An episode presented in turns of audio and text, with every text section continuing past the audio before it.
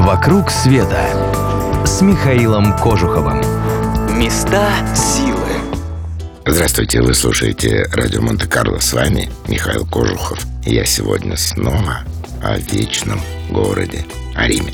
Говорят, настоящий Рим – это не древние монументы и дворцы центра, а район, который называется Трастевере. Как его найти? На самом деле просто – если вам покажется, что вы попали на съемки классического фильма об итальянской жизни, где между балконами сушится только что выстиранное белье, а окна украшены гирляндами цветов, значит, вы там. Трастеверь — это значит буквально за Тибром, за Москворечье по-нашему. Изначально Рим стоял на другом берегу Тибра. Здесь же, за городом, селились бедняки, переселенцы из других городов. Дело в том, что городские стены защищали Рим только на другой стороне реки, так что в случае неожиданного нападения жители Траставере оказались бы беззащитны.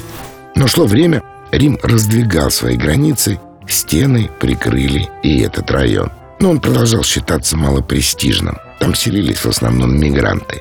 Время там словно остановилось, заплутав среди мощенных улочек которые петляют между обветшалыми домами со старинными коваными дверями. Над окнами, как и столетия назад, сушится белье. Жители только себя считают настоящими римлянами и с легким недоумением относятся к суматохе вокруг древних памятников на противоположном берегу реки. В фильме «Траст и Вере», снятом еще в 1971 году, один из персонажей так и говорит о своих соседях. Античный народ, который обо всем знает и все понимает – который пережил и простил все и все. Античный народ. Здесь и правда хватило бы достопримечательностей на неплохой европейский город. Но как тягаться с самим Римом? Люди живут здесь тысячи лет, и кажется, еще через две тысячи лет все будет обстоять точно так же.